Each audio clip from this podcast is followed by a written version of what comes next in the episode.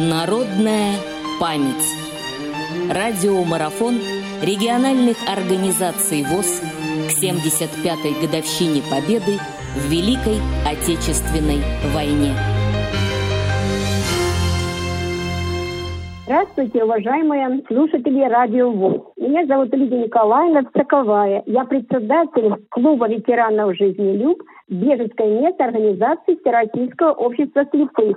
Наша организация входит в Брянскую областную организацию ВОЗ, где председатель Сычев Александр Андреевич. А сейчас я хочу рассказать вам об участнике Великой Отечественной войны Ключерском Сергее Васильевиче. Весь мой рассказ о Сергее Васильевиче основан на его личных воспоминаниях. Сергей Васильевич родился в 1922 году на Украине, в Киевской области, в Каневском районе, в селе Глухое, где закончил 7 классов Десятилетнее образование получил в районном центре. Родители работали учителями в сельской школе. Семья была большая, восемь детей, четыре сестры и три брата. Сергей был шестым ребенком семье. С раннего детства отличался от своих товарищей огромным трудолюбием, ответственностью и уважительным отношением к людям. Его старшая сестра работала в районе корреспондентом районной газеты, а младшая сестра работала врачом-хирургом. Всегда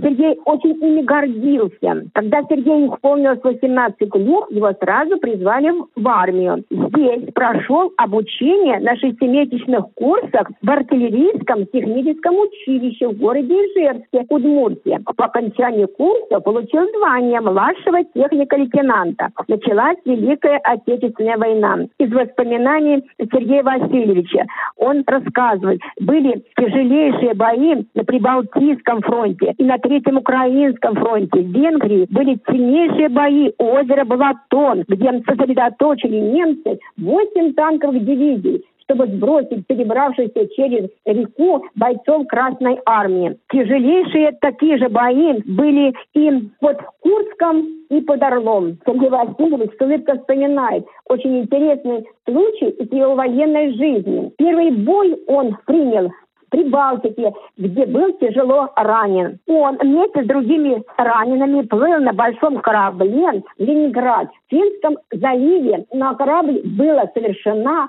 атака немецкими ястребителями. Яростно бомбили, рассказывает он. Из двух тысяч человек на борту смогли спасти только 190, в том числе Сергей. Наверное, я родился в рубашке, шутит Сергей Васильевич. Сергей Васильевич дошел со своей артиллерийской бригадой до границ Германии. Он вспоминает, 8 мая двое суток безостановочно мы преследовали остатки фашистской армии. А ночью, когда измученные уставшие бойцы уснули, связисту по телефону сообщили, что война закончилась. Подъем, конец войны, подъем, кричал он. Но никто даже не реагировал. Настолько уставшие были солдаты. Видит, что никто не поднимается.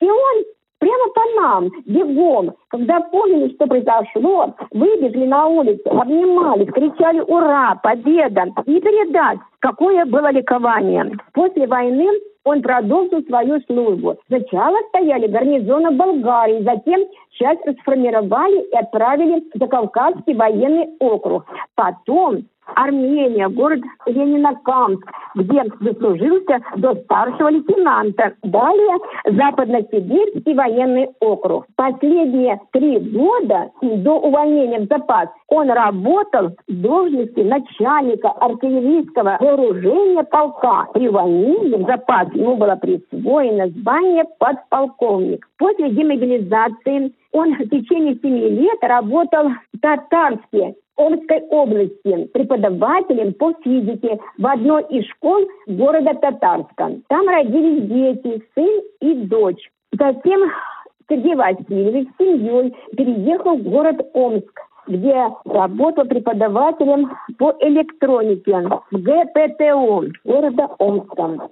1977 году переезжает в город Брянск. Здесь 15 лет проработал преподавателем во Дворце культуры БМЗ в клубе «Юный техник». В том числе автоконструкторский кружок, где сконструированный ребятами автомобиль выставлялся на ВДНХ, а потом машина успешно выставлялась и на международной выставке в Будапеште. С огромным желанием встречался он в школах с ребятами, проводил уроки мужества. В 1996 году закончил трудовую деятельность в связи с ухудшением здоровья. Комиссия МСЭК определила ему вторую группу по зрению. Там на учет в Бежевскую медорганизацию Российского общества слепых. С первых дней жизни организации активно включился в работу организации. Еще с молодых лет Сергей Васильевич увлекался пением и игрой на аккордеоне. Этот талант он унаследовал от родителей. Сергей Васильевич был участником народного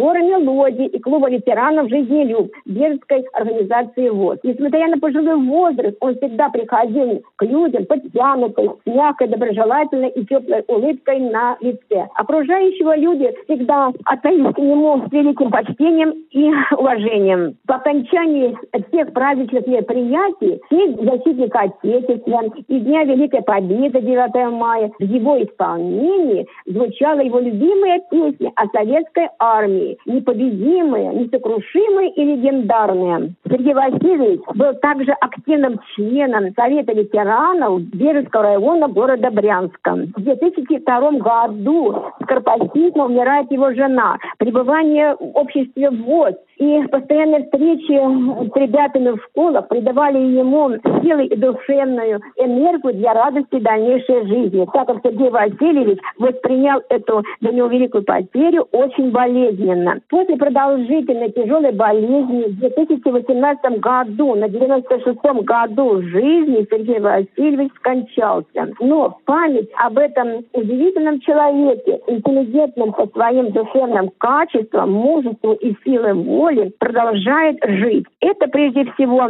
через фотографии, а также на всех наших мероприятиях в момент почтения памяти, минуты молчания, всегда вспоминаем с особой теплотой и благодарностью, то есть произносим первым имя, первым имя Сергея Васильевича Ключевского. А его сын, живущий в Ленинграде, является постоянным участником бессмертного полка с портретом своего дорогого отца. Память о таких людях должна быть бессмертной. Уважаемые товарищи, я хочу поздравить всех ветеранов это великая дата, Днем Великой Победы. Пожелать всем крепкого здоровья, бодрости духа, всего-всего самого доброго и хорошего, что есть в жизни, душевного покоя, тепла и внимания со стороны родных и близких. Мира, здоровья и благополучия всем ветеранам и, и всему всей нашей России. Народная память. Специальный проект «Радио ВОЗ» к 75-летию Великой Победы.